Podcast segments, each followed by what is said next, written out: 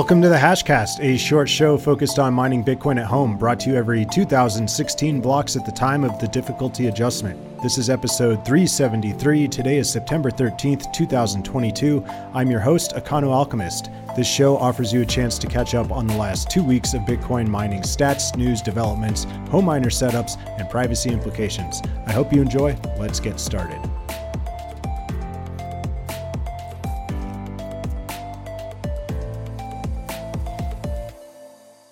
Shout out to our sponsor, Upstream Data, your one stop shop for Bitcoin mines of any scale, specializing in rugged outbuildings to house the technology needed to bring stranded energy to market through Bitcoin mining. Upstream Data has been helping capture what would have been wasted natural gas for several years with easily maintained natural gas engines that run the generators needed to power a building full of ASICs on oil and gas well sites. You can also buy ASICs from Upstream Data through their online store. I purchased my S19A Pro from them along with my black box and the setup works great in my backyard. There's no ventilation requirements, no noise to deal with. It has been an instant problem solver for me. So navigate over to shop.upstreamdata.ca and check out their online store where you can order any of their solutions, whether you're looking to spin up multiple megawatts of production or just trying to mine privately and quietly in your own backyard with the black box. Upstream Data offers something for Bitcoin mines of any scale. If you want to start making connections with and learning from Bitcoin miners with hands on experience and practical advice, jump in the Telegram channel Home Mining Wizards at t.me forward slash home mining wizards. If you care to make a donation, I keep a Cypherpunk Pay server online that serves a fresh Bitcoin address each time. Scan this QR code and it'll take you over to donate.econoalchemist.com. And there you can enter a dollar amount and donate with Bitcoin. Or if you're a Samurai Wallet or Sparrow Wallet user, you can connect with my paynym IcySun189 and make a private Bitcoin donation using my payment code here. With that, let's jump into the state of the network. Looking at bitrawr.com, difficulty just increased another 3.44%. This comes after the massive 9.26% increase last epoch, bringing total difficulty to a new all time high of 32 trillion.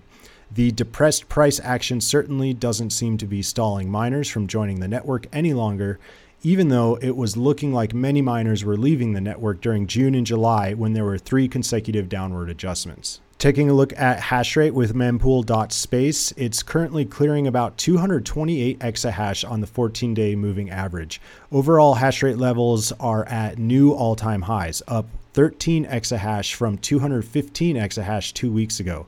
Likely contributing factors could be the newest generation ASICs going online after months of delayed deployments, WhatsMiner M50S models clocking in at 106 terahash and Antminer S19 XP models clocking in at 140 terahash are likely getting plugged in by the dozens as large scale miners continue to upgrade their operations. Underground Chinese miners coming back online after the rainy season could also be a contributing factor. Let's take a look at ASIC prices with Hashrate Index. Prices for the most efficient ASICs on the market currently appear to be down slightly from $34 per terahash two weeks ago to $33 per terahash. That's for ASICs that have 38 joules per terahash or better efficiency although it should be noted that the newest generation ASICs are closer to 23 to 25 joules per terahash efficiency and seem to be selling for approximately $57 per terahash, bringing the Antminer S19 XP 141 terahash models up to $8,118 each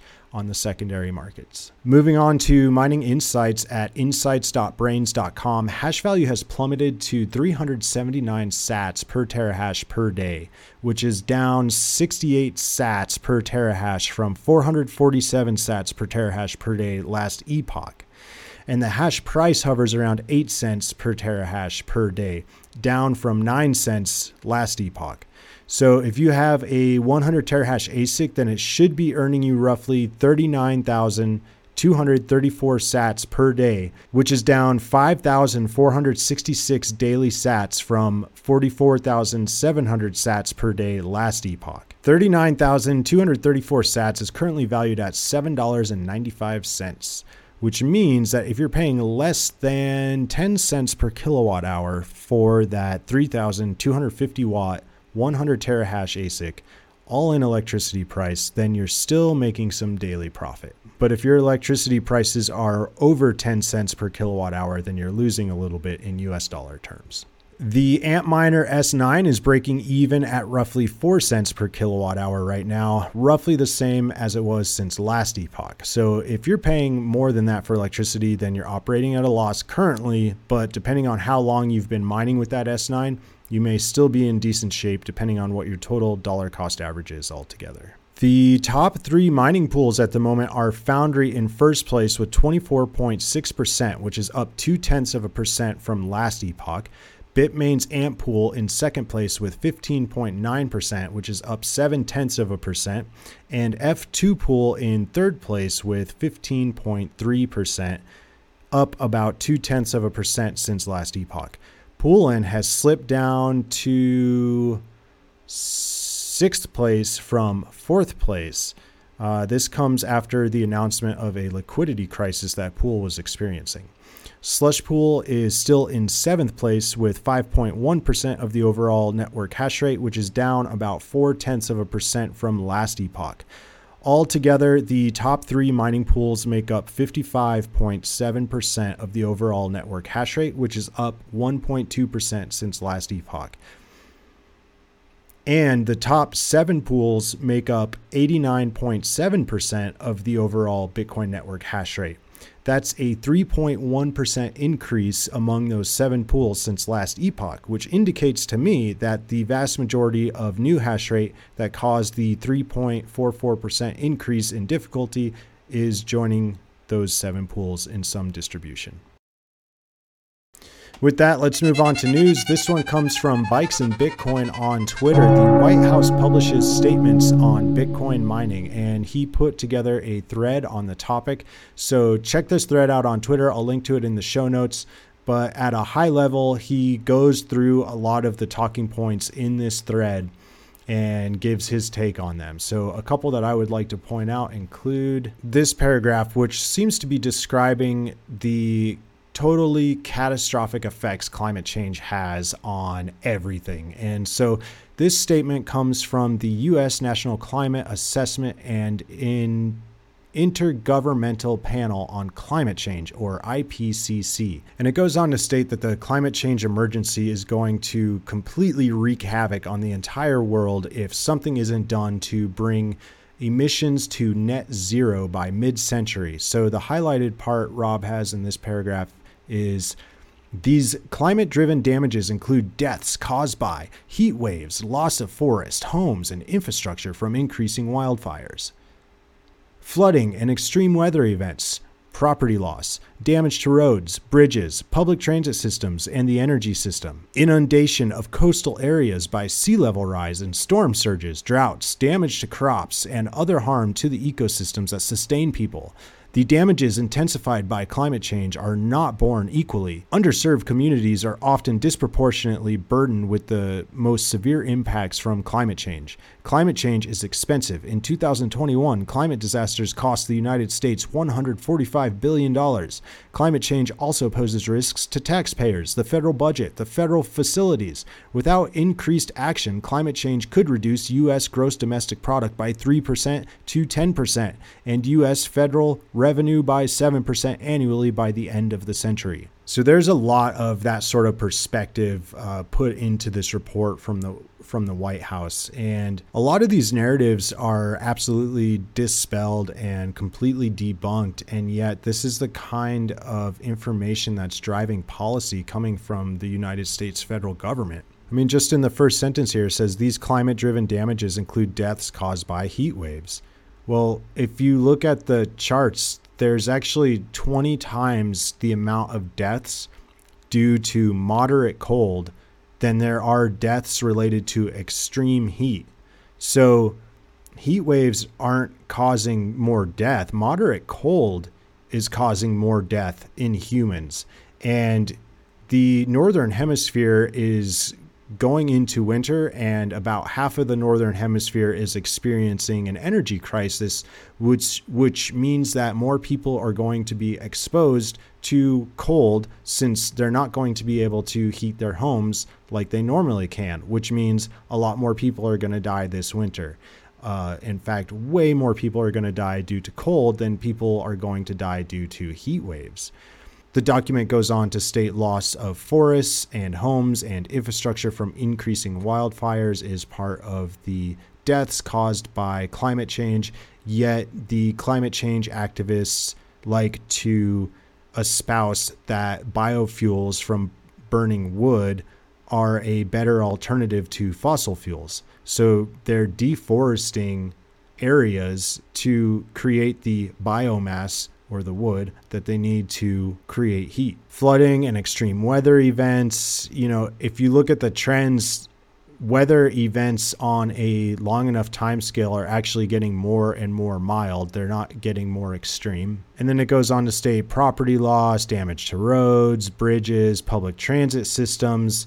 Yet we all know that, at least in the United States, the infrastructure around here has been crumbling for decades, and there hasn't been any sort of federal initiative to rebuild that infrastructure, at least not a successful one. Droughts, damage to crops. You know, if you look at the trend lines again, droughts are actually getting more and more mild on a long enough timeline and if you look at crops you're you're actually getting more food produced year over year than at any other time in history. There's more food being produced right now than there ever has been. All of these climate change hysterics that are pushing these kinds of narratives are actually going to be making the outcomes that they purport to be trying to avoid reality. They're going to be making these things a reality. They're saying that they're avoiding human death. They're going to be causing more of it they say that there's that they're trying to save infrastructure. They're going to be ruining more of it. And they say that it's going to cost the taxpayers and the governments more money, when in actuality, taxpayers are the ones who are going to be burdened with trying to fund the green infrastructure that they want to put in place, like the solar panels and the windmills that aren't going to produce enough reliable electricity to operate. Therefore, they're always going to be running at a loss, and the taxpayers are the ones who are going to get stuck filling that gap. So, there's just a lot of BS like that in this Twitter thread. And uh, again, I'll link that in the show notes go ahead and take a look at it. In other news, we've got Upstream Data advocating on behalf of Renegade Oil and Gas of Colorado. So this is Adam O from Upstream Data, and he is at the Adam Adams County Commissioners meeting uh, where they are talking about mining Bitcoin with oil and gas in that county. So if you recall, uh, a few weeks ago, maybe a couple of months ago now, uh, there was this lawsuit filed from Adams County to Renegade Oil and Gas, who is operating an oil and gas well site in that county. And the lawsuit was filed because the county basically said since Bitcoin mining is not explicitly stated as an approved activity on agricultural land, it is therefore implicitly prohibited. And that's why Adam and and also Bikes and Bitcoin, the guy who did this thread that I just covered, they're they're both over there at the commissioner's office today, uh, talking about why the actions taken by the county against Renegade Oil and Gas are wrong, and why we actually should be doing more Bitcoin mining to reduce methane emissions. So that'll be an interesting story to see how it all turns out. With that, let's move on to developments.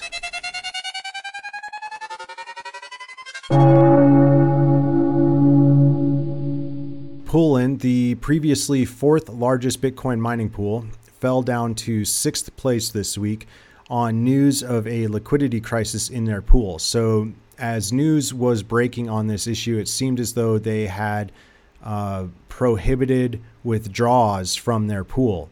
And if you look at the announcement that Poolin published, um, th- they actually they made quite a few changes. And so they're introducing a promotion. So one is uh, zero fee for Bitcoin and ETH mining or Ethereum mining. So from September 8th until December 7th, 2022, if you start mining with Poolin, then you won't pay any pool fees at all. And another part of the promotion is that if you have one Bitcoin or five ETH in your pool balance in your pool account, then you don't get any mining fees for one year. But this term pool account was a little bit confusing. And so I noticed on Twitter that people were talking about this as if as though Poolin had stopped withdrawals from any of their mining accounts. That's not quite the case. And it's just the language that they use here is a little bit confusing. So they call it a pool account.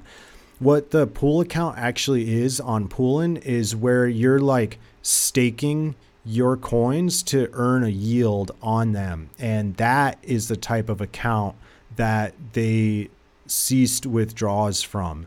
And so if you were just like a regular miner mining with your normal account and not doing the staking, you can still withdraw your mining rewards like normal. Those accounts are not affected. Another part of this announcement is that they're actually going to change the full pay per share payout method to pay per last end share method. So uh, this was interesting to me because basically a full pay per share model means that you're going to get paid the same amount based on the amount of hash rate that you're providing. It's not going to change whether or not the pool finds any blocks. Whereas the pay per last end share model, which is what Slush Pool uses, it'll your rewards will change based on how many blocks the pool finds. So if the pool doesn't find any blocks for 24 hours, you don't get paid for running that electricity to run your ASIC. But if the pool like goes on a winning streak and gets like 15 blocks in a 24 hour period, then you make bank and mining rewards those days. So pooling Poolin is switching from full pay per share to pay per last end shares. Uh, so I thought that was interesting because there's been some chatter about how full pay per share just is not a sustainable model for a mining pool. And I think this liquidity crisis forced Poolin to realize that. This section was a little bit confusing. Suspension on Bitcoin and ETH balance payout. The payout of current BTC and ETH balances on pool will be temporarily suspended. Uh, I'm not sure if that meant like all mining payouts um, in between the time of the announcement and September 6th would just be su- suspended and then reinstated after September 6th, but that's kind of what it sounds like.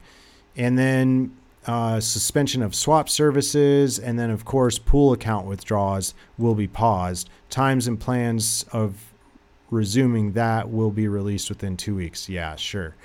Um, so this this is what stood out to me as as being the initial cause for concern was that they were saying pool account withdrawals are suspended, but uh, in hindsight, reading it again, it, it kind of looks like they did actually suspend balance payouts to all types of accounts, but then they also suspended withdrawals from pool accounts. In any case, this announcement freaked out a lot of miners and actually caused the pool to drop from fourth place to sixth place overall.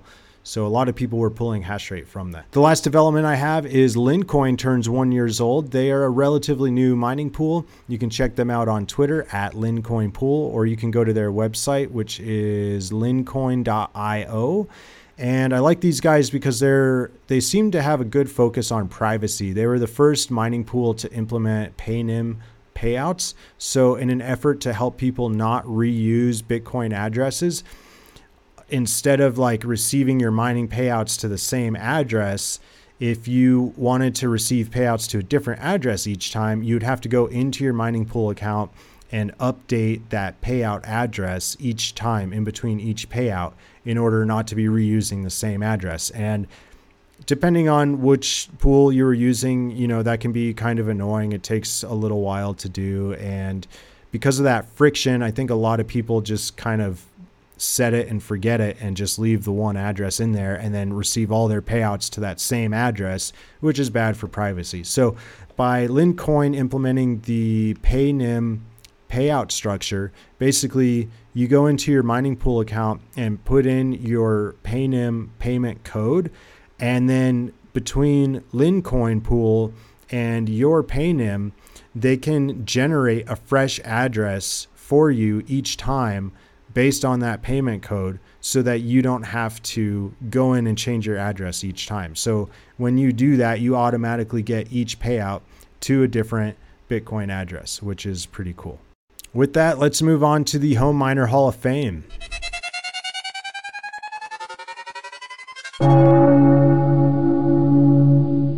This one comes from blockpile underscore Nick. So if you're not following them on Twitter, go ahead and check them out. But I like this one just because there's a lot going on here. There's all sorts of different ductwork and ASICs. So, you know, he's got a few different Antminers in here and he's got them oriented on the rack different ways.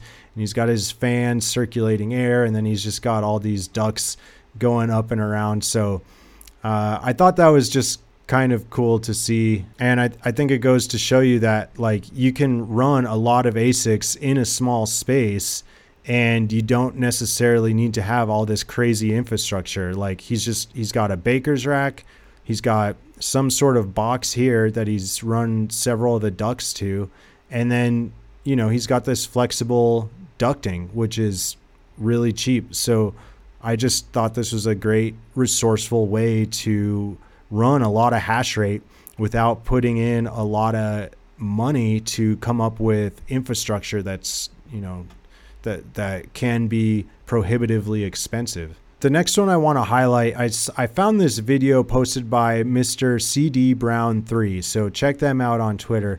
But I think the dude in the video is actually this guy, which is A2JUN underscore AJPU underscore bits. So follow them on Twitter too if you're not, because I think that's the guy in the video. And what they did here in this video is he's got cooking oil, used cooking oil in these jugs here, okay? And he takes that cooking oil and refines it in this burner. And then he uses that oil to run that little engine right there. And then that little engine is hooked up to a generator, and that generator is providing the electricity to run all these ASICs on this rack over here.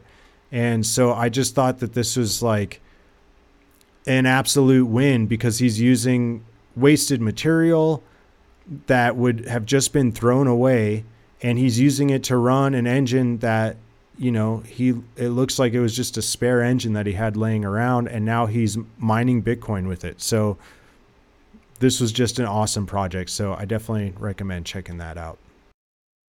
And finally, privacy implications.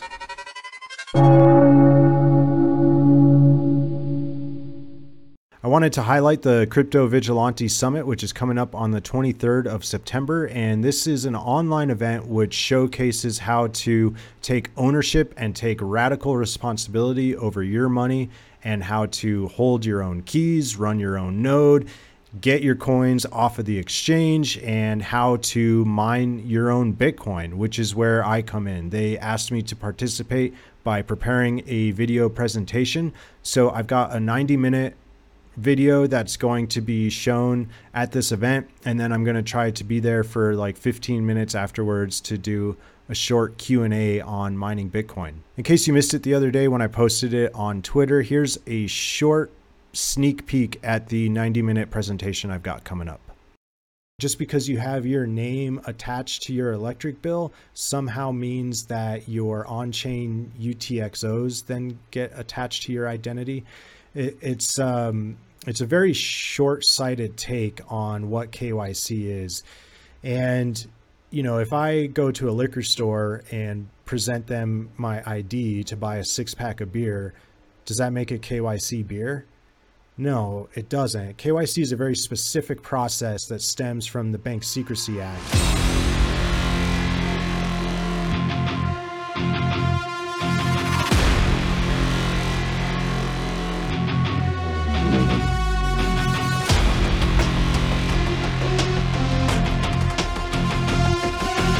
between the hackers and the government, your life and your freedoms are at risk by putting yourself on these lists. So, this is the dangers of KYC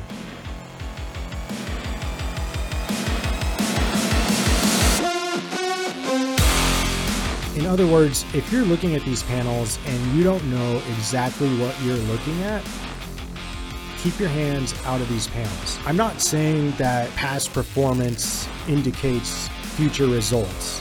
It's it really comes down to what you anticipate happening. What companies like Upstream Data are doing is is they're taking methane gas that would have been wasted. And then I'm porting to this inline fan, uh, so I'm not using any stock fans in the S9. And it's a good idea too to pick up the ASIC and shake it.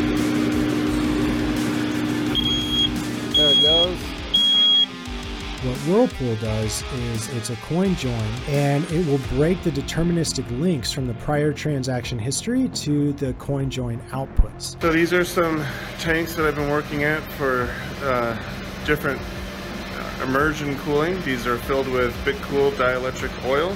So my solution to that was to use five VPN tunnels and then load balance all the mining traffic between those five tunnels.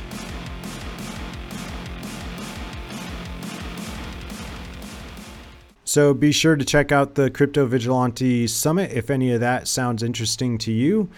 And with that, let's move on to guest appearances.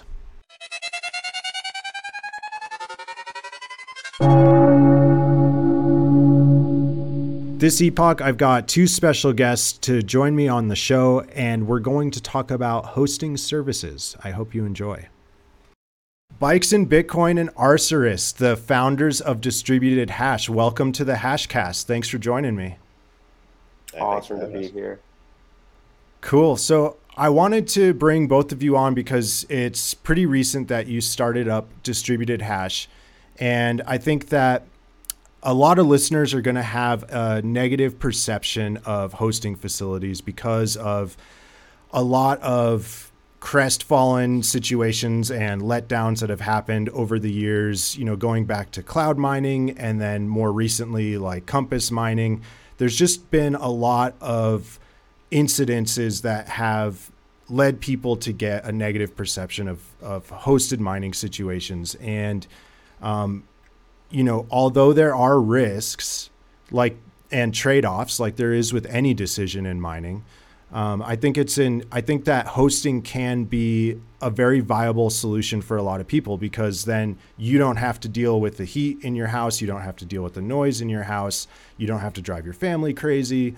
Um, you may actually wind up getting way better electricity rates. So you know, I think there's there's certainly something to be said for hosting if it's done right. And what you guys are doing stands out to me. And so I wanted to bring you on and and have you explain to listeners what distributed hash is, what makes it different, and and why hosting doesn't have to be a scary topic.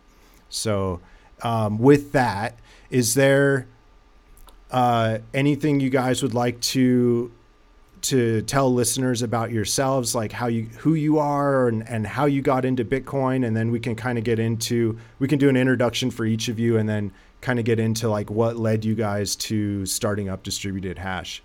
Rob, why don't or uh, bikes and Bitcoin? Why don't you go ahead? Right on. and Rob, bikes and Bitcoin. Rob W is me on Twitter.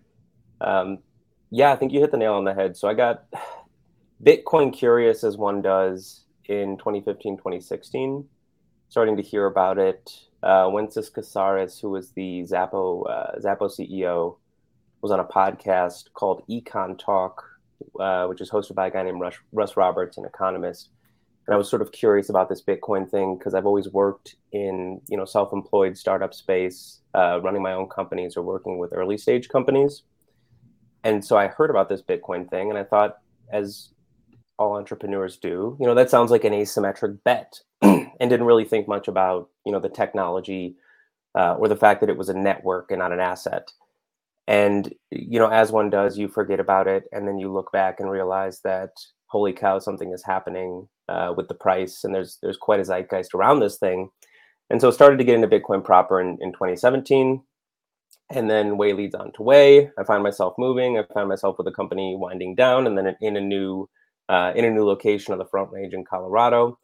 Uh, and then what starts to happen is that we start to get a little bit mining curious, and we realize that um, Arcturus and our, our additional partner in the space, uh, we realize that hosting is terrible. Hosting is just the worst thing ever. It's everything that was supposed to be great about a decentralized, permissionless network that is run by the plebs for the plebs has been I wouldn't say captured, but very quickly become something that was industrialized and you were introducing huge counterparty risk into. Um, and we, we can go into all the various ways that that counterparty risk exists and how it doesn't really, I wouldn't say betrays uh, really the ethos of mining, but it starts to corrupt what's great about mining. Uh, and so that's really kind of the mindset that we we had when we started this company was that, you know, at the end of the day, mining is not supposed to be made easy. You're not supposed to be able to just walk into the room with a hundred grand worth of machines and start printing the future of money as if it was nothing. And so that's really a through line that we carry through the company is that we actually don't want mining to be made easy. Uh, we want you to become smarter. Yeah. So my background is uh, a lot of people have heard this story, but I got into mining back in 2011. Uh, I was working night shift at a hotel that I, I was running with my wife, and um, uh, I don't remember quite how I came across Bitcoin, but uh, you know, possibly even just a Slashdot post. But uh, I had access to a whole bunch of uh, Mac Minis, so I set up um, the uh, uh, whatever it was back then that you mined with on all of the Mac Minis. So I did CPU mining um, to to what was Slushpool. I, I, think it may have actually been called something else back then, but um, and um, mined a whole a whole lot back then. And then a, about a year, year later, year two later, something like 2012, early 2013, shut it all down, uh, sold everything, and put it away. Uh, didn't really think about Bitcoin again until late 2019 when I started to see uh, things getting a little crazy. Decided to get back into it um, and uh, educated myself at that point on everything Bitcoin was. I very quickly, uh, you know, read like uh, uh, books and and all of those things. Got into it and um, did a bunch of other things. I'm also a, an attorney by training, so when I realized um, later, uh, like like uh, like Bikes and Bitcoin said, that mining had been sort of polluted and captured uh, by uh, larger interests. And I said, well, I've done mining at home. Why, why, why not do it again? It's like, okay, well, now this ASIC things are really expensive. All these power rates, all this, all this stuff. Um, this is actually difficult. Maybe we should uh, figure out a way to. Um, and, I, and I saw other great groups, and I had, I had seen some of the you know, cloud mining stuff, and you know, it's all it was all a little and not so great for it. Suspect. Yeah, suspect. Sus. That's that's what people saying now, right? um, so we, I, I, figured, how do I put something together that makes it easier for for uh, small time people to, you know, do it, um, but not so much where they're having to, um, you know, figure out the the, the nitty gritty networking stuff, but actually put it together in a way where uh, they could just do it and have their hands on it, but not have to deal with all the stuff that uh, you know industrial scale mining is. It, you know, basically smooth out the learning curve, I guess is what you'd say. Um, but do it do it in a way where uh, privacy and um, you know uh, deniability can be maintained to some degree at least. Yeah, definitely. You bring up a good point that that that deniability, right? That that reasonable doubt that you can introduce and and so what what were you looking for when when you when you decided that you were going to pursue this endeavor? You know, what what were you looking for in terms of like you know, why did you choose the place that you chose geographically? And you know, are there are there particular laws there that make it more attractive for people to do this in that jurisdiction? And and then once you settled on a place what were some of the challenges that you faced like going from just the initial idea to like actually making it like a real a real thing? Well, so I had moved to Wyoming specifically because of the uh, uh, awesome Bitcoin laws that are here, uh, and a lot of people uh, know about those. But in some, they've they, they, were the first state to really go all the way, uh, or at least as far as they did, to making it a good jurisdiction, at least in the United States, for uh, you know Bitcoin holding, Bitcoin mining, and Bitcoin use. Um, uh, other states have followed to one degree or another. I believe Texas has done some things, Tennessee has done some things, but uh, Wyoming was the first. And in addition to that, uh, people uh, may not know this, but Wyoming was also the place where the LLC was invented back in the 70s. Um, so they have the longest history of that. And they're also one of a very few states that still allow for what's called an anonymous LLC. So they Wyoming is very privacy focused. Um, they have a lot of experience with uh, they have the longest experience with these kinds of corporate structures, um, and they're you know on the cutting edge of. Uh, I mean, this I don't want this to sound the wrong way, but regulating in, in the Bitcoin space because you know reg, all regulation isn't necessarily bad. Um, it's it's almost worse to have absolutely nothing because then the state can do whatever the hell it wants, right? So at least this case, one thing they have done is, uh, or at least they're debating right now is making it so that you cannot be forced by the court system here in Wyoming to disco- disclose your private key under any circumstances because they, it, you you can still be forced to. I mean, if, if you're say in a in a in a uh, uh, like a divorce or something, you they can still say you have to give over the Bitcoin, but they can't actually force you to give over the private key, which is that's a, that's a, that's a big deal. Um, similarly, it, because Wyoming has no income tax, if you if you're mining here, even if you're not here, you don't have to pay Wyoming income tax. Also, you may you may still have to pay income tax in your own state, uh, assuming you're you know reporting and complying as you should, but you don't have to pay separate ones here. Whereas if you did it, say in uh, a, a, state with an income tax like North Carolina and you didn't live there, you'd still have to pay North Carolina's tax on the stuff you did in North Carolina, uh, or at least technically you would. but um, so Wyoming has a lot of good regulations on that. Um, the power isn't the greatest in the in the country. It is a huge power producer, so there's power everywhere. But the pricing isn't the best. It's not like Texas where you can get two cents. It is a regulated power industry, but that does provide some advantages, which are um, they can't raise the rates on you willy nilly. So yes, you are stuck to potentially a higher rate, but they also have a regulated way of raising those rates. Um, and if you can find power, it's usually very like it, it, you're not really competing with a lot of other people to use it. So the, you know, the, the cities up here, if there's a if there's a substation with excess juice, it's not like they have 20 people wanting mm-hmm. it although nowadays with with all the other with all the other bitcoin miners out there and uh, then yes you are competing with other bitcoin miners but it's not like you're competing against you know, other heavy industry also so um, what's available is available and there's a really good amount of uh, local like the, the, local interest also because because of the fact that wyoming has passed all the bitcoin laws the people here those that have heard about it at least understand it and get it um, and uh, they want uh, generally speaking, the, the the population wants this thing. So uh, as long as you can, um, you, you, don't face the pushback of say uh, the people of uh, Adams County, Colorado, for instance. Yeah, I mean, people in Wyoming are kind of born and born and bred on you know ranching and energy production. That's that's kind of the bread and butter, right? And so it's it, it was very funny that one of our first one of our first sort of meetings up at the initial pilot mine that we set up. We're sitting there having dinner, and one table over, there's a younger guy explaining to his, what I would assume to be parents, the idea of flare gas mining while we're sitting two tables over and we're kind of laughing to ourselves like how on earth are we in in essentially the middle of nowhere wyoming hearing this conversation happening in real time as if it's one person tweeting to somebody else on Bitcoin Twitter.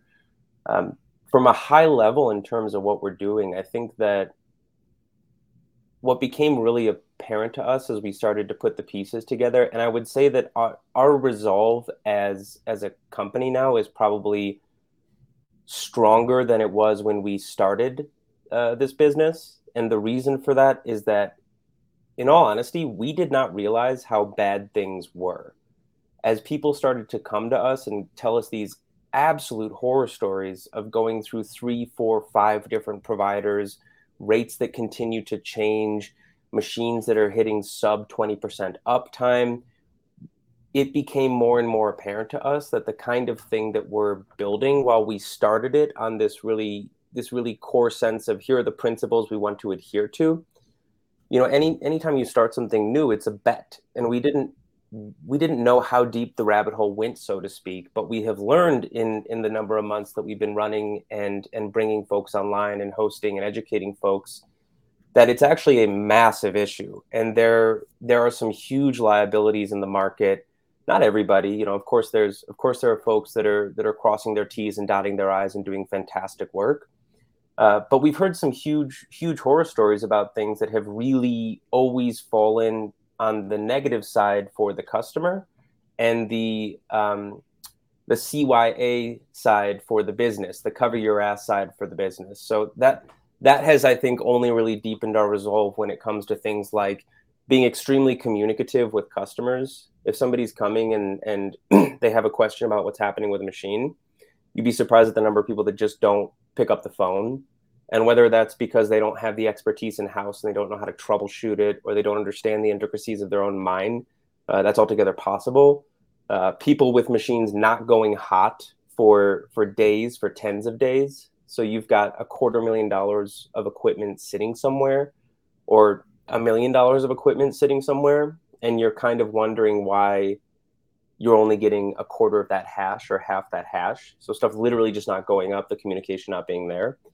Uh, and then the last piece that we really started finding, because my my role at the company is to make everything that Arcerus and and our additional partner, uh, who are very heavily kind of research oriented and trained, uh, my role is essentially to make everything that they're doing human readable, because all they want to do is go deep in the data, uh, and absolutely geek out about the intricacies of the machines and the systems. And if I if I hear uh, Bernoulli principle one more time, uh, I'm going to cry. Uh, and essentially take all that and make it human readable so that folks can actually be educated in terms of what is going on. Why is your machine doing this? What are the differences between various types of machines? Um, so it's been really interesting. It's been interesting to watch this thing unfold because we've realized that there is a huge hole that you can drive many, many Mack trucks through in the market. And it, our belief is that the best way to close that hole is to educate folks, to make sure folks know that they should be in control and mining should not be made easy. You do not get in any world to throw a million dollars at something and just stream money back to you. The easier it is, is proportional to how likely it is to blow up in your face. Uh, and we don't want people to blow up, frankly.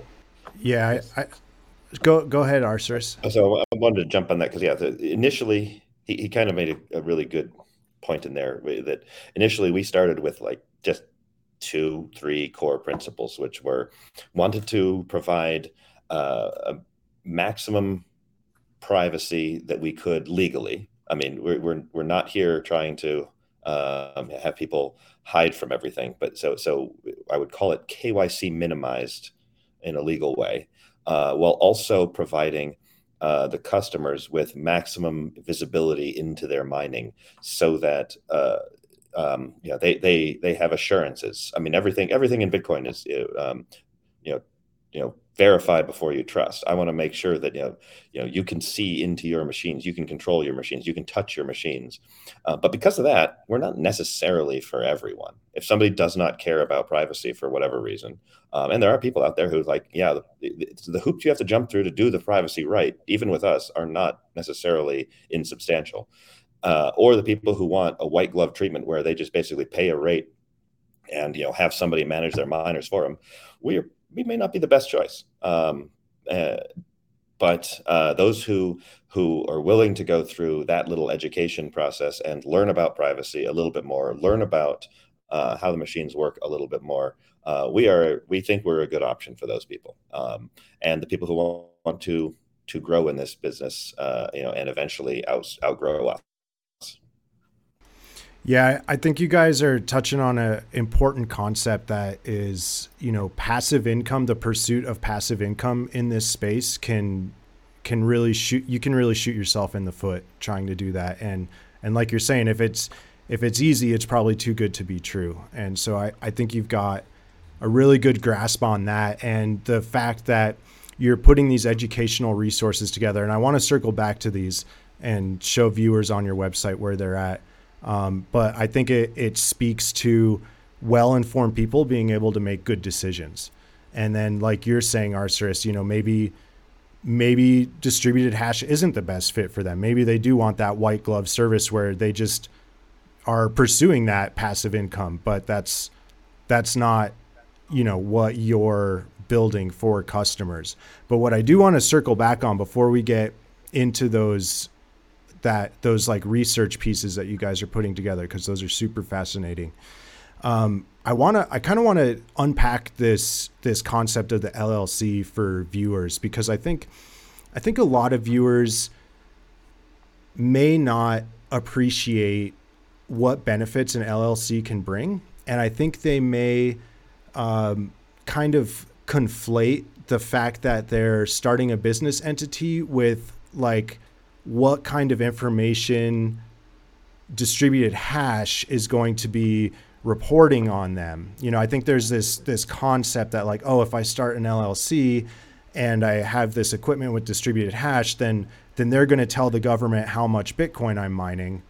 And so I, I've seen that conversation play out like in the Telegram channels and stuff. So I just want to kind of unpack that a little bit and just make it like crystal clear for viewers like like what what what is going to benefit them from starting an LLC? Like why why is that important and how does it keep their information private?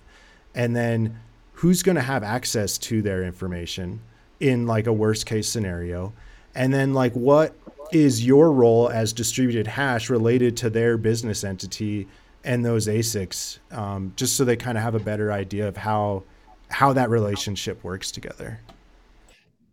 Okay, so first off, you don't need to do the LLC to hash with us. There's that is it's not required. Um, it's strongly encouraged because that that is without that, then all of the privacy stuff that falls out from having the LLC doesn't apply. But um, we don't require it. Uh, and if you don't have it, we're you know we're just like any other host that has that gives you high visibility into your machines if those exist. Um, the uh, uh, the whole point of the LLC though is so first of all, I'm an attorney. I'm not your attorney. You do need to um, you know people. This isn't legal advice. Um, I have to say that because. Uh, we don't help you form the LLC. I will point you to resources here in Wyoming that will help you form the LLC. I don't I don't want to be that person for you. Um, a because it means that I will have information on who you are and your location and stuff like that. Um, but B because it it, it, it also means that there's more stuff inside of distributed hash that shouldn't be there. So you want you want the LLC component. I will point you to one of several providers, uh, and you can choose for yourself um, that will uh, that, that are attorneys here in Wyoming that will that will form this LLC for you, and they generate because you're paying them. That creates an attorney-client privilege relationship. Here in Wyoming, they don't need to put your name on any of the LLC documents. They the attorney can sign everything on your behalf, uh, and that is 100% legal. So the LLC documents that are filed with the state uh, do not have uh, your personal information on them. They have your attorney's information on them then once that legal entity is formed, that legal entity contracts with distributed hash. So he, here's the thing with distributed hash, and, and not just us, with any host, you're going to send us, you know, potentially a hundred thousand dollars worth of hardware. Do you really want to have us have have those in house without a contract? Well, that contract needs a signature, or it's you know not a contract. So if you don't have an LLC, you're signing it with your name okay, well, now your name, regardless of everything else you do, your name is on file with us. Has to be because we have a contract. I mean, and you probably don't want to give us $100,000 worth of equipment and not have a legal way of getting that equipment back or proving that it's yours because, I mean, I've this has never happened in the history of Bitcoin, but what if we just sort of rug pulled your machines? You'd have no legal recourse. Um, so you want a contract. but you don't want your name on the contract. How you do that? Well, you create a Wyoming Anonymous LLC, and that LLC contracts with us. The next step is, well, now that LLC has that relationship with us, your name isn't in our records anywhere. So if the government comes and says, you know, give me, um, you know, Bob Smith has got Bob Smith's machines, I can legally say, who? We don't have a customer named Bob Smith. You know you you need to find abc llc and tell me that if you know if, if you mr fed knows that bob smith owns abc llc then give me a give me a, a warrant that says that. And then, then i'll give you their machines but i don't know who bob smith is. Um, so that's one step another step is you know we uh, we don't know what your machines are generating uh, and I don't want if if the government comes to me and says you need to say you need to say who's who's in your house. I was like, okay, well, yes, I will say that. I will if the government comes to me and says you need to tell me who's in your in your building. I have to say I have to I have to respond, and I can just say, well, here's these LLCs. They are our customers. They don't point those don't those links don't directly point to the individuals. This is also just to be clear. This is not a tax dodge. This is not a way of saying you you can get a, get around paying taxes for this. You still have to pay taxes for your mining but I'm not reporting on anything because I don't know. Your LLC is generating the Bitcoin. Those are going um, into those LLCs, but uh, I don't have visibility into that. So if you, I mean, I see your machines. I see that there's so 88 terahash or whatever, 96 terahash. I know that, but I don't know if you're running them at high, medium, or low. I don't know that if you're if you're if you're trying to run them at maximum efficiency or maximum hash. So I have no idea how much how many coins you're actually generating or what luck you have. You maybe you're maybe you're in slush pool, maybe you're or Braiins pool, maybe maybe you're you're you're in lincoin i mean they're going to necessarily have different coins per day. So i don't have no clue what you're generating. So i can't report on that. Um, and additionally is while we will accept payment for your power in dollars we don't want that don't wire me money if you wire me money i'll have a bank trace and I'll, and, and I'll have to like I'll have that information. I don't want that information. I the whole point here is I want to legally have the minimum amount of information on you so that if somebody comes to me and I have to disclose something, I can't disclose anything that actually links to you. What I disclose doesn't do it. So that's the point of the LLC. Said, and we we want you to pay in. Oh, the, well, sorry. The last point of the LLC is the LLC becomes a Wyoming person. Okay. And that gives you all the protections of all the Wyoming laws. That's actually one of the most important pieces of it. So if you if you say are a Florida re- resident and you are um, uh, you, you you send your machines to us and you're hashing with us and you don't have the Wyoming LLC. Well, there is an argument that Florida could make or the federal government could make that those Bitcoin actually were delivered in Florida. Well, if it's a Wyoming LLC, that's the person that owns the machines those bitcoin are delivered in wyoming now it, it's obviously those sentences don't make sense in the traditional sense because bitcoin can't be delivered anywhere physically but in a legal sense you have to have a nexus and you have to have all of these other things and uh, it's it's all a whole bunch of fiction but uh, legal fiction actually ends up being legal fact at the end of the day in front of a judge. So having the Wyoming LLC means that those Bitcoin are domiciled in Wyoming immediately and not where you live, which gives you more protections, the protections of those Bitcoin laws that we talked about earlier. Yeah. So, so if I could, if I could actually hit on the opposite of that for a second too, because ours first does a really good job of describing kind of the what what the surface area is of threats to an individual who wants to remain anonymous and hash through us and how it kind of shows up in these various these various pieces that connect really along the customer journey so to speak from their initial interaction with us where we don't even use a third party crm we, we self-host everything. Um, what happens when you do the opposite? What happens or maybe not the opposite but when you just don't care so much about protecting privacy and allowing visibility and decreasing your surface area for attack, you wind up with a situation where the incentives of your host are not aligned with the incentives of the customer. and that has proved and will continue to prove for as long as there are these businesses to be extremely dangerous when it comes to people losing access to their hash, getting rug pulled, hacks on centralized CRM systems, hacks and email providers and unencrypted information providers. Essentially, by us doing what we're doing, not going the typical sort of let's just go, uh, even to the extent that we we won't raise VC money because if you raise VC money, you have now complicated the cap table of your business to the extent um, to the extent that you, or let me rephrase it, we we will not raise these sort of disproportionate, insane amounts of VC money uh, if we were under very clearly contracted conditions. Uh, able to find that sort of alignment, it would make sense. It's just the case that we don't see a lot of VCs that will look at you and say, oh no, feel free to grow a little bit slower for the sake of protecting the privacy and security of your customers uh, it tends to be one of these can we give you another 100 million so that we can sell you in the next three years for 1.5 billion?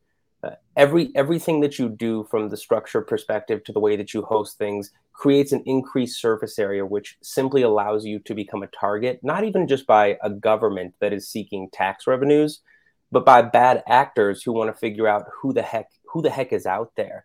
And they're just going to start kicking doors and, and, and kicking tires and knocking on doors and trying to figure out what's inside there. Uh, at the end of the day, it comes down to incentives, right?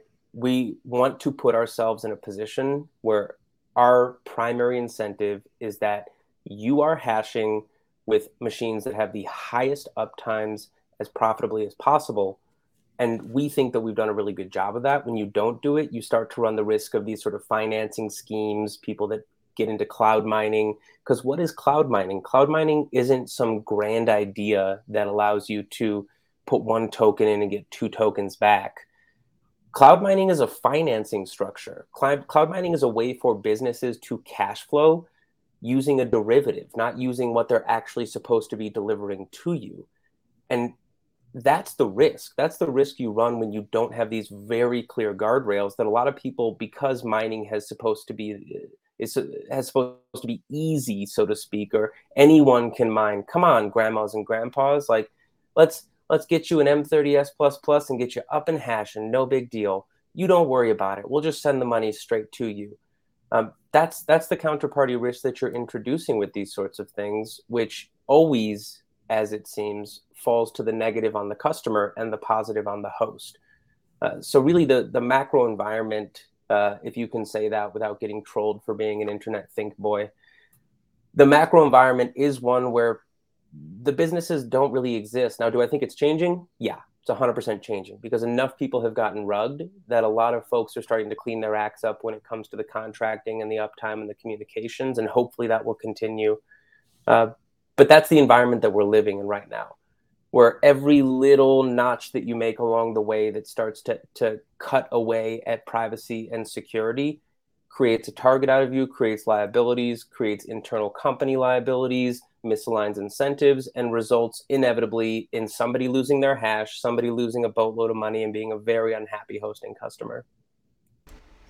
Yeah, and I, I just want to like kind of inform listeners who might be thinking about this now like maybe you've piqued their interest and and maybe they're thinking like well maybe I should think about setting up a Wyoming LLC so so I I did that myself like very early on. And there's there's basically these companies called registered agents.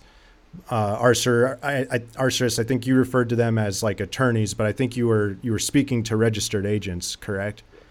And and basically you you pay them a couple hundred bucks a year, and they you give your information to the registered agent and that is completely confidential between you and your registered agent. And if anyone wants that information they're going to need to bring a subpoena or a warrant or some legal document to get the registered agent to give that up. And then the registered agent files everything on your behalf with the state to prevent your name, your address, your any of your personal information from showing up on the publicly accessible state documents with the Secretary of State of the state of Wyoming. And so that offers you that benefit of being able to now go get a business account under your business name. And now you can start interacting with the world in an economic way as this business entity and you still have legal rights that an individual person has and now you're this business that can do things like get a bank account sign contracts and and start interacting with the world around you behind this entity that and you're not revealing your personal information to all of these parties that you're you're dealing with and so distributed hash then on the receiving end of that is just getting your LLC's name the LLC signs the contract. You, as far as distributed hash goes, they could be mining on like solo CK pool and never earn any Bitcoin. They could be uh, mining on slush pool and getting a little bit every day. You don't know. That's not up to you to to um, get involved with. It's it's none of distributed hash's business. Your business related to that LLC then becomes are you paying us for our services, which is, you know, providing the electricity that your ASIC needs to run, and then you, the customer has to ensure that they're pointing that ASIC where they want it to point to. Um, they're managing whatever errors might come up on it. Distributed hash is not babysitting those miners for the individuals. It's up to them to do that, and that also means that distributed hash is not involved with how much Bitcoin is generating. And so therefore you're not like doing any sort of other reporting. Your relationship basically ends when you get paid for that service and then that's that. And we prefer people to pay us in Bitcoin. We actually, I guess you could say we charge a premium for non-Bitcoin payments. Um, but uh, uh, it don't doesn't need to be the mined Bitcoin. I don't care where you get the Bitcoin. Just you know, send it to the uh, uh BTC Pay server when your bills due. that's all I care about. Um, but uh, and I, I, did mention a, a, lot about the state, but it's not just the privacy that this provides is, is not just about the state. In fact, it, you could say that the, the state elements are the weakest. Um, the strongest elements are, you know, if you have an LLC, say in North Carolina or someplace else where your name shows up in the public record, your neighbors can search that like do you want your neighbors knowing that you have a, a, a, a LLC with Bitcoin uh, with you know with Bitcoin mining or you know there's there's lots of other uh, attack surfaces that this attempts to minimize and the, the state attack surface is just one of them. Yeah, Econo, you mentioned something about the the management side too, which I'd love to have our source kind of expand on. Is that we so because we try to stay very closely aligned incentives wise, we we kind of joke internally that we're the only hosting company that wants you to grow out of us. Because uh, essentially we do three things right? We we provide hosting as a service. We are producing research on how to best run asics so you you've seen some of the products we put out around uh, WhatsMiners and efficiency gains in various modes um, some stuff that we've done around like third party psus some upcoming stuff we're doing on s19s and troubleshooting and fans and energy density uh, and then we provide consultation for folks that might want to be getting in at like that half megawatt, megawatt plus size. Um, I'd, I'd love to have Arsaris break down a little bit from from a high level, kind of what what does it take to get a megawatt online? Because we hear so many numbers in in the Bitcoin space, like oh, so such and such company has 100 megawatts that they're contracted to, and they're going to put this facility together. And then you see it on the other side, which is Joe Pleb Miner has six S19s in an immersion tank in his basement, uh, but you don't hear a lot about that intermediary step. And there are a lot of people in in the you know half megawatt to 10 megawatt size, and that provides some really interesting uh, interesting problems to solve for. I think that the mega dudes don't have to really worry about because they'll just go raise a hundred million dollars and and build a warehouse and the smaller guys the smaller guys are really trying to optimize for different problems uh, namely how do i draw 120 amps continuously in my basement without getting divorced from my wife uh, so they're mitigating different problems right uh, yeah i'm wondering arthur if you could if you could jump on that because it's a very unique set of problems to solve yeah. for so you're not going to run a megawatt in your house let's let's just be clear that's that ain't happening um, and not not unless uh, you you live in a very unique situation. Um, a megawatt is uh, plus or minus about 200, 250, depending on how you're running them, uh, machines. It's it is a it's a lot of power uh, for normal people to think about, and um, so you need you, basically need in, industrial scale uh, stuff. But in your in your in your in your residence, you can you could you know let's say you have a, a modern home last 20 30 years uh, 200 amp service you can get three four five miners running depending on um, the rest of the situation in your house like whether or not you have electric water heat and all that and you could do that relatively easily um, maybe a bit of a pain in the butt but doable um, any more than that and you either have to upgrade your service or you know uh, do things that are probably family uh, unfriendly, like get rid of water heaters and things like that.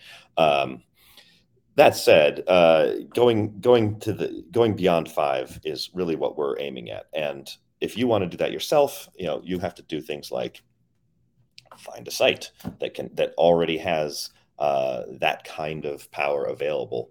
Uh, you have to get transformers that change it from the utilities delivered uh, uh, voltages to the voltages that you need. You can't just plug a miner into uh, any old power. You need, uh, ideally, you get um, what's called 415Y240 uh, service uh, or, or, voltage inside your facility. Um, and that's not a common voltage for North America. So that's just a pain in the butt. You have to find these transformers, which uh, sometimes they're easy and sometimes they're very hard and can be expensive. Um, not only that, but the transformers have to be matched with whatever the utility is delivering. So you have to find out what the utility is actually going to be handing you. In our case, um, they really, really, our first facility, they would only deliver us um, 480 uh, Y277, which is a uh, it's a industrial service. Uh, 480 volts is a, is a standard industrial service here in the United States. Um, but they also have a, a, a, transmission service in the you know 20 24,000 volts. Uh, we wanted to just get that and then go straight to 415 because um, that's more efficient and uh, uh, you know there's there's transformers that you can buy for that but they they refused to do that so we had to you know, get an electrical engineer and uh, design the entire system so that we could go down twice and then get into the building properly and um, do all that in a, in a uh, you know, relatively inexpensive way. So going from home mining to the next step, which is putting on a megawatt, you're talking you need commercial real estate potentially. You need um, uh, ele- uh, definitely electricians, probably an electrical engineer. Um, this is assuming you're on grid. If you're off grid, you know that's a whole different ball of wax that, that distributed hash hasn't done it uh, yet uh, ourselves. Um, uh, but then you have you know security concerns, you have networking concerns. It's not just net, the networking site is uh, side is one that a lot of people seem to oh it's just it's just internet, just throw them together.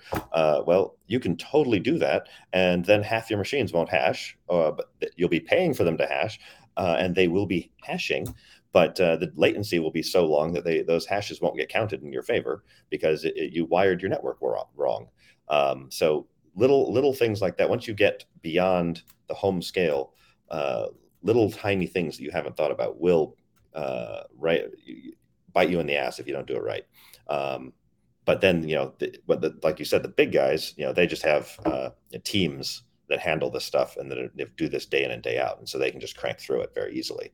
Um, but at, on the one megawatt side, you're also dealing with utilities that are like, really, you, you, you want to do what? Um, I, I, can tell. Also, I'll tell the story about how our utility, the one that we set up, uh, we were basically fighting with them because they they had a previous experience with a with a Bitcoin miner. Uh, I think it was back in 2017, 2018, that uh, um, had uh, rented a facility from the, from the utility itself. Uh, was online for a couple of months and the utility wanted to see inside and they were all you know no you can't see inside. Um, and within a month they had disassembled everything and just skipped out in the middle of the night. Um, we uh, were facing that uh, from the utility plus also about 40 or 50 other bitcoin groups that wanted you know that were kicking the tires looky loos basically just kicking the tires and wasting their time. Um, so we had a a little bit of a fraught relationship at first, but once they got their first check from us, they're like, "Oh, would you like some more?" you know, they're like, "Oh, can we sell you more power now?" Um, so it's it's you know it, it, it flipped on its head once once we got inside the room, but uh, getting inside the room uh, was difficult for us, and I think that may change. That may change as more people do this. And they're like, okay, here's how you set up a Bitcoin mine from the utility side when they get a little bit of experience. But uh, it is something you have to consider. And there's some experience reading the power rates, like understanding that in industrial power and commercial power, things like delivery charges, they're not well explained. Uh, so figuring this out, you have to actually go through and uh, ask them what if you if you buy one megawatt, what's your final what's your final price going to be? And uh, not only that, then you have to check them based on their their rates because they may not. I mean, they may not actually give you the right answer. so, um, lots of little. It's not easy, is what I'm saying, but it's not impossible, and like, people can do it, obviously, um, and it's just a learning process. Yeah, and and the thing about that too is like so many of these home miners that are trying to scale up, you know, they're going at this by themselves pretty much. They've got some, you know, maybe they've got some forums like, you know, uh, the the home miner wizards on Telegram, or they've you know seen some content on Twitter, or they're getting a little bit of information, but like nobody explains everything step by step from start to finish. Like there's no manual you can go pick up that says how to scale up to one megawatt as a Bitcoin miner. You know, there's no like recipe to do that. And and another thing that is causing some friction there is that every utility company is going to handle the situation and their rates and the way they hook up and deliver completely differently. Like, you know, yours is delivering in like a 480Y configuration. Mine delivers in straight 240 volt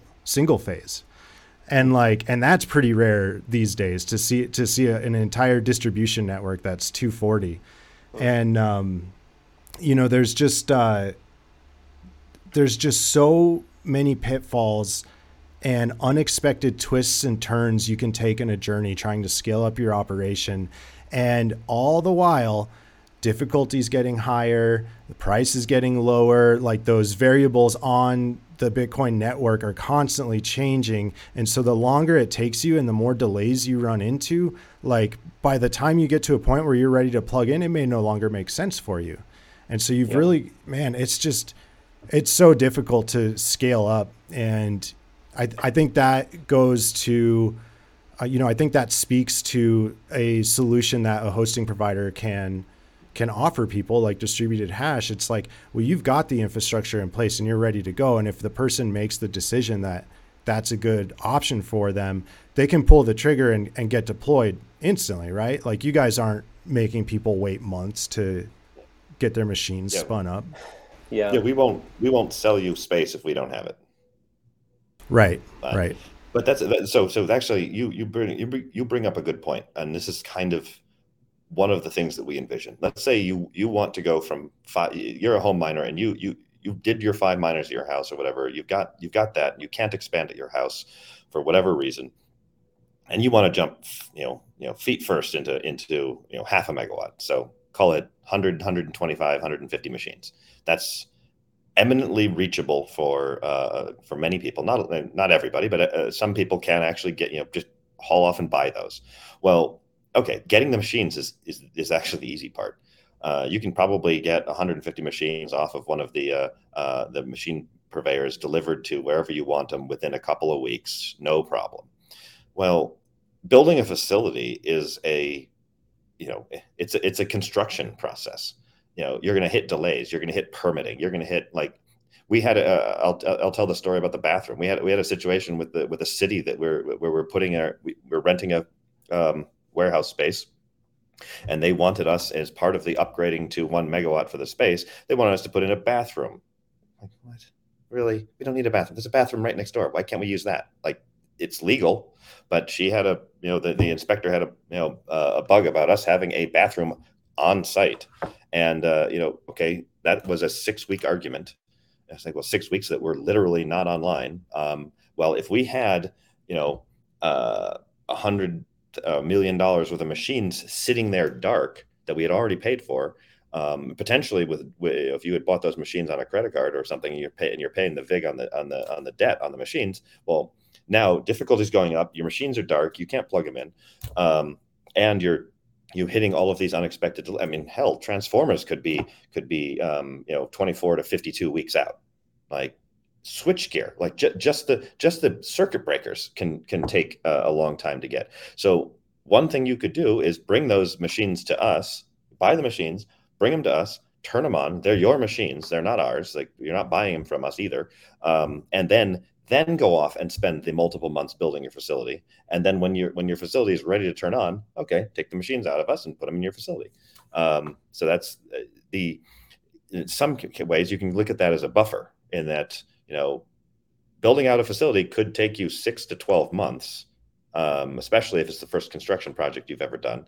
And uh, you will hit unexpected delays. So why why take that risk? And if you if you go ahead and build the facility who knows what, what, the prices of those miners will be. If you get a good deal on those miners. You want to jump on that now, but you want those on. You want them running. So, yeah, this is the one thing that everybody misses about mining in the Bitcoin space. And I've actually heard you, Econo, talk about this when you talk about the importance of like proof of work and why proof of work is superior to proof of stake. Is because proof of work is the mechanism that connects a digital entity to the physical world and if you break that, then you can go full fiat and get your merge and your proof of stake and your early early buyers and all this other nonsense. Which is why you don't bastardize proof of work as your your your mechanism, your security mechanism. This is the one thing that I think a lot of people have learned in the last, say, six to eighteen months, is that to to do these things right, it's not the same thing as just sitting down and raising money and getting 50 engineers to go write code and troubleshoot it and figure it out and launch it and make the thing work and then iterate on it. And heck all of a sudden you've got a a, a 500 million dollar bitcoin business in the space. Uh, there's been a ton of businesses like that fantastic businesses like that.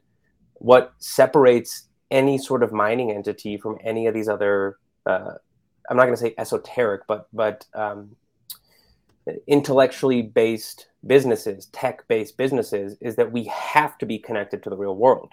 We have to consider the contracting. We have to consider the availability of transformers. A transformer is a giant hunk of metal with wires wrapped in various numbers on either side. It's a giant hunk of metal. You need to buy a giant hunk of metal. That thing is entirely attached to the commodities markets all across the world so you're not just buying a chunk of metal, you're buying a chunk of metal whose price goes up and down contingent on who's invading who at any given moment. So this this is what's really interesting to us in the space and why we are really dead set on not making mining easy because you need to know what you're getting into. This is this is a battlefield for running the most efficient business, the most efficient operation that you possibly can because these are the vectors of attack that are going to become really relevant in the next four to seven years. You know, what happened in Kazakhstan with the mining, uh, mining and governments coming back and asking for additional revenue? What happens in Russia with sanctions and facilities getting shut down? These are not one offs. And I think that people are maybe not as considerate as they should be. That these are not one offs. These are just the first cases of what is going to become continuous as mining either becomes something that is embraced by a geography or is seen as a vector of attack. You know, even to the extent that I love what's happening in Texas. I'm a huge fan of what's happening in Texas, but there are still systemic risks that are introduced to not Bitcoin as a protocol. Bitcoin's going to be fine. We saw half the network go dark and reassemble all over the world. We're at all-time highs in terms of hash right now. Like Bitcoin will be fine. But jurisdictionally, even something as wonderful as what's happening in Texas can pose a very interesting uh, risk, a systemic risk, whether that's to um, you know federal uh, federal oversight. The federal government goes, oh well, we don't really like Bitcoin mining; it's a disfavored activity, and we want to target Texas for X Y Z reason. Let's go over their Bitcoin miners and start kicking tires and start creating issues for these mega miners. It could create a, a a PR issue, not an actual technical issue.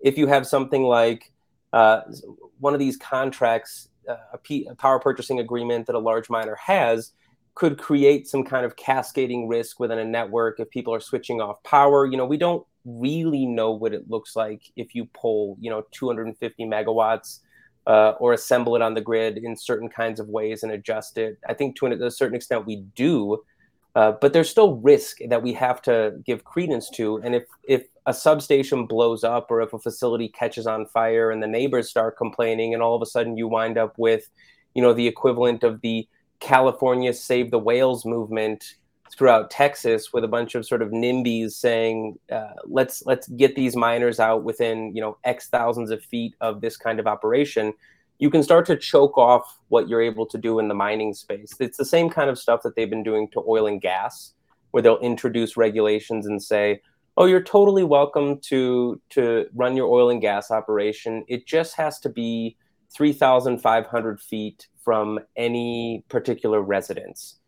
Well, that's over half a mile. All of a sudden, you're creating these buffer zones that you're literally just boxing people out of doing business. So I think that's worth considering in the long run. That because this is where we meet the real world, so to speak, where the proof of work happens, uh, this is going to be the battleground for the next fights around the network. And you know, we have to be as smart as we possibly can when it comes to engaging, uh, whether it's on the data side or, or I won't say the advocacy side, but I think the good data will allow people to self-educate in such a way that they can understand that these things are net positive. They're not net negatives to the grid or to a neighborhood or to to a commercial zone. Yeah, and I think that's a good segue into the educational resources that Distributed Hash has been working on. Is there is there a place on the website that those are linked? How can I how can I point viewers to the to those reports that you guys have been? We link them direct. Out?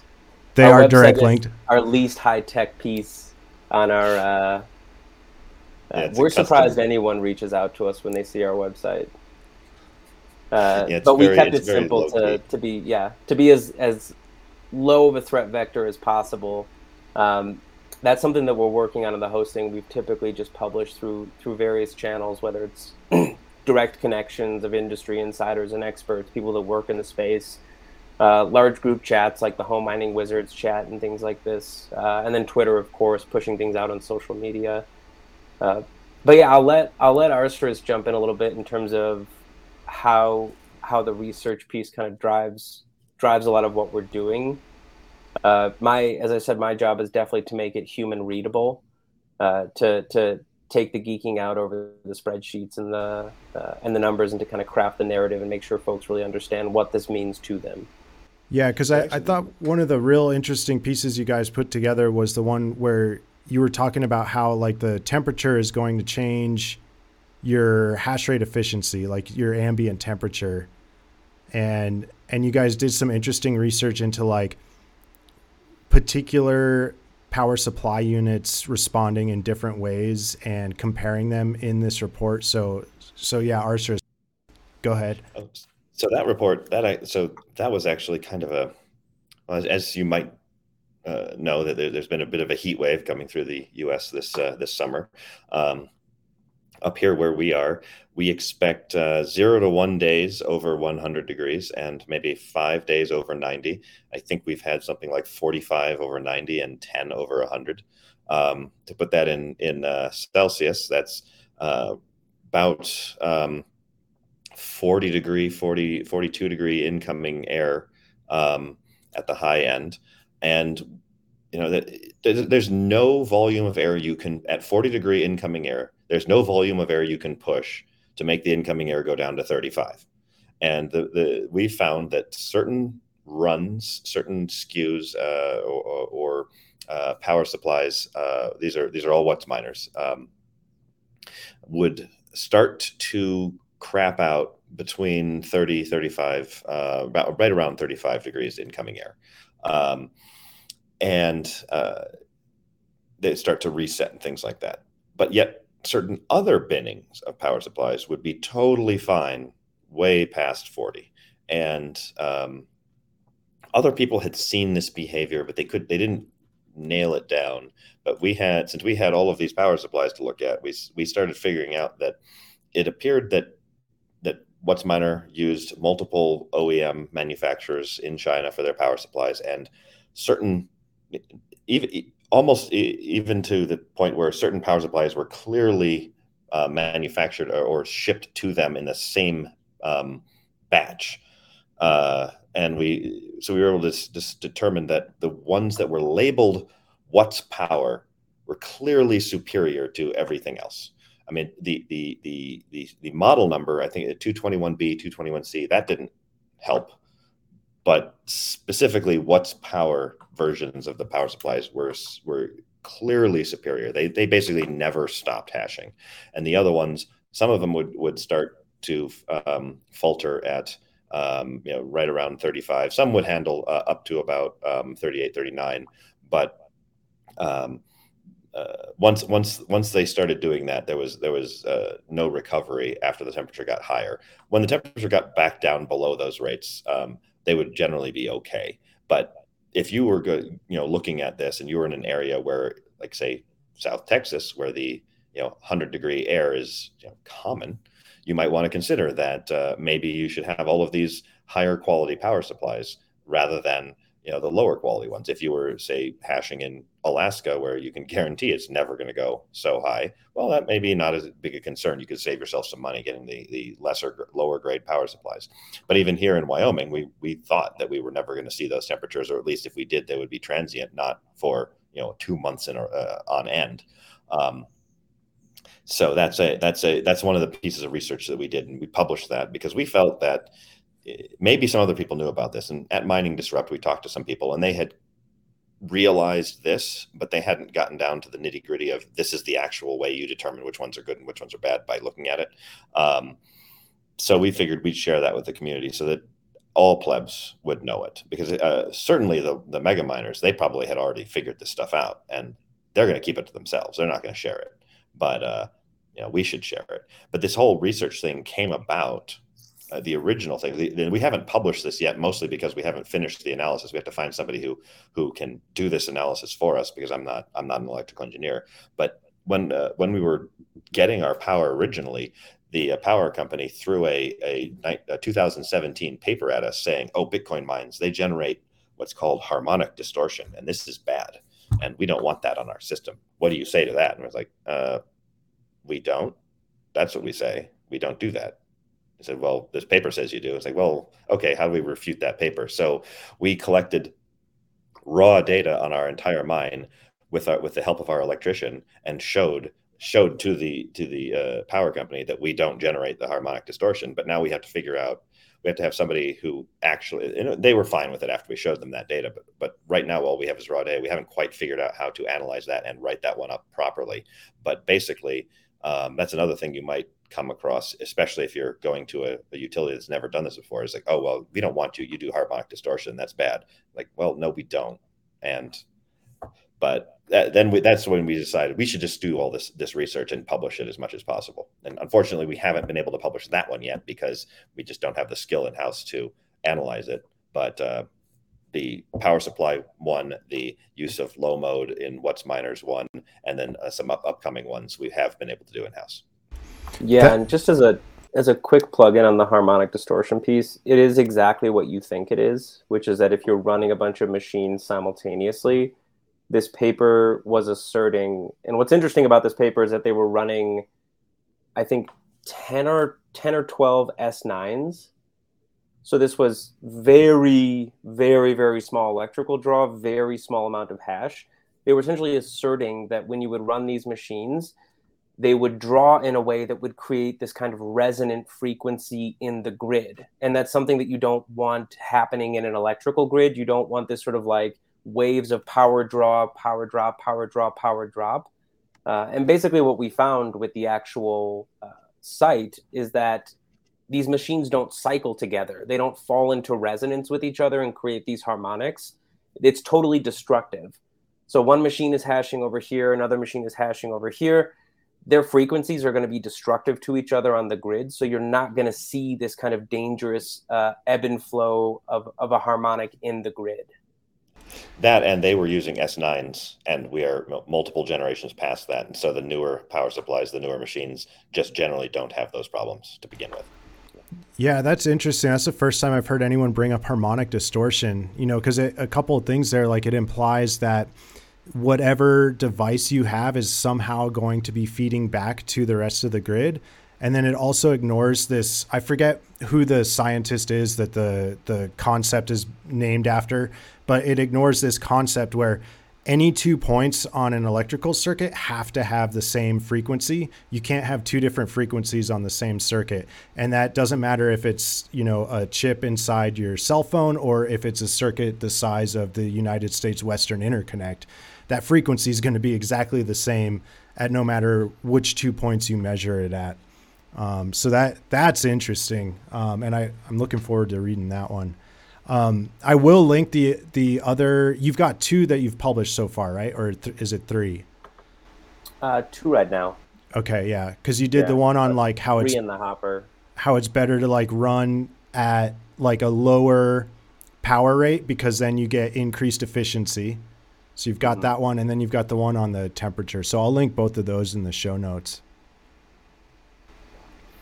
Yeah, those those uh yeah the the the, the temperature one um and the with the WhatsMiners in low mode was pretty interesting because that uh um it's definitely a choice. Like you can you can you can always run it flat out, um, but it's it, and we're one of our future papers is going to basically be on how you make these choices eh, depending on what your goals are. Uh, but if your goal is maximum coin regardless of the cost, you, you don't go to low mode um, unless there's a, another reason like temperature. Um, but if your your goal is, uh, it, it's basically yeah, if your goal is to maximize revenue, then you might want to go to low mode. And how, here's how you might be able to figure out what's a good benchmark for it. So we those those benchmarks I believe are in that in that paper as to Yeah. you know yeah, how to figure that out. Yeah, the name of the game on that front is that thermo, thermodynamics does not kind of mess around. When you make a, a system heat a system heat up, become hotter, it becomes less efficient. And so dropping the inputs, dropping the electrical draw of a miner to a certain degree does increase the efficiency of it, right? Uh, going the opposite direction decreases the efficiency. It's the exact same thing as having an optimal cruising speed on your car, where maybe it's just happiest at 63 and a half miles an hour.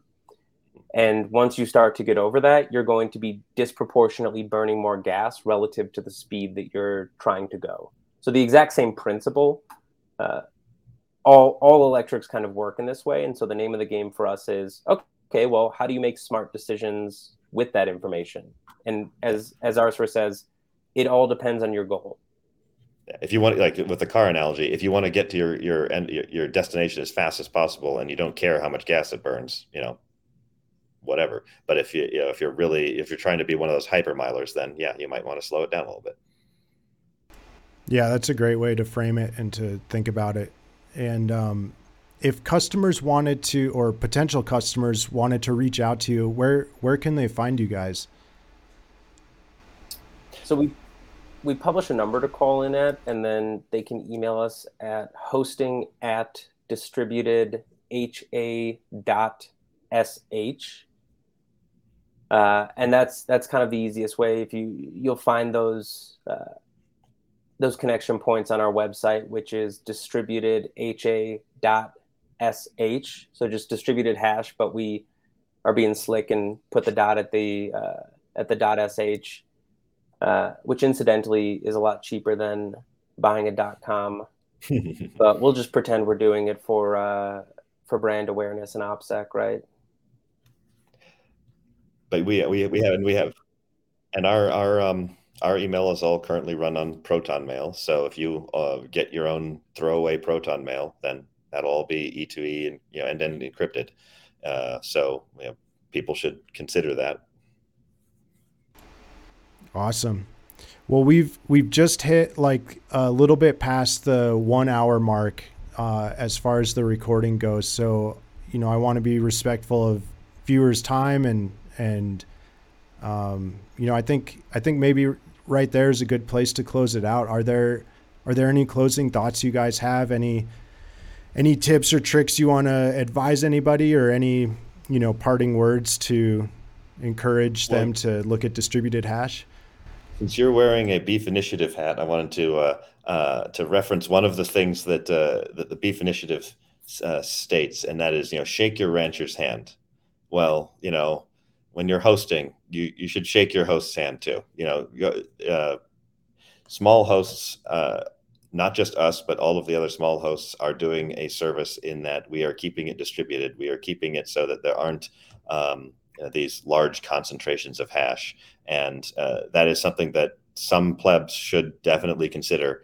Uh, if you're not hashing with us, you know, at least look at other small hosts also, because that's that's how the network stays uh, resilient to uh, these kinds of attacks. Very well said.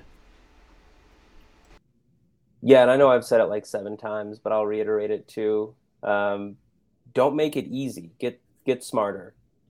If you're going to do this, if you're going to go down this path, and you're going to put in the work, and you're going to put your your hard-earned uh, either fiat or or Bitcoin on the line to start to mine and set up an operation like this, um, don't come in with the mindset that you want it to be easy. You don't want it to be easy.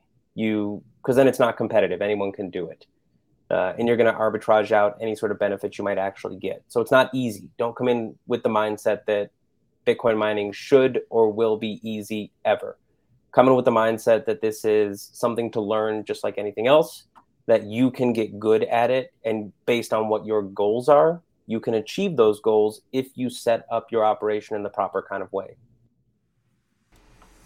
Also, very well said. And you know i think that's true. You know don't don't get caught up in this mindset that you're going to try and chase down some passive income because that's not what mining is about. Bitcoin mining is not a get rich quick scheme. Sometimes we get lucky and 50% of the network hash rate goes offline like right after a large run up in price. But you know those are those moments are very few and far between. And for the most part like any miner that's been in this long enough knows that they're operating on a pretty thin margin overall. And, and that's kind of the way it, it's supposed to be. And it, it keeps coming back down to that. So, yeah. Well, cool. I think with that, we'll wrap up the show. So, thank you guys. We got Bikes and Bitcoin and we've got Arcturus. So, I'll put both of your Twitter profiles in the show notes. And I appreciate you guys coming on the show. Cool. Thank you so much, Econo. Cheers. Thank you.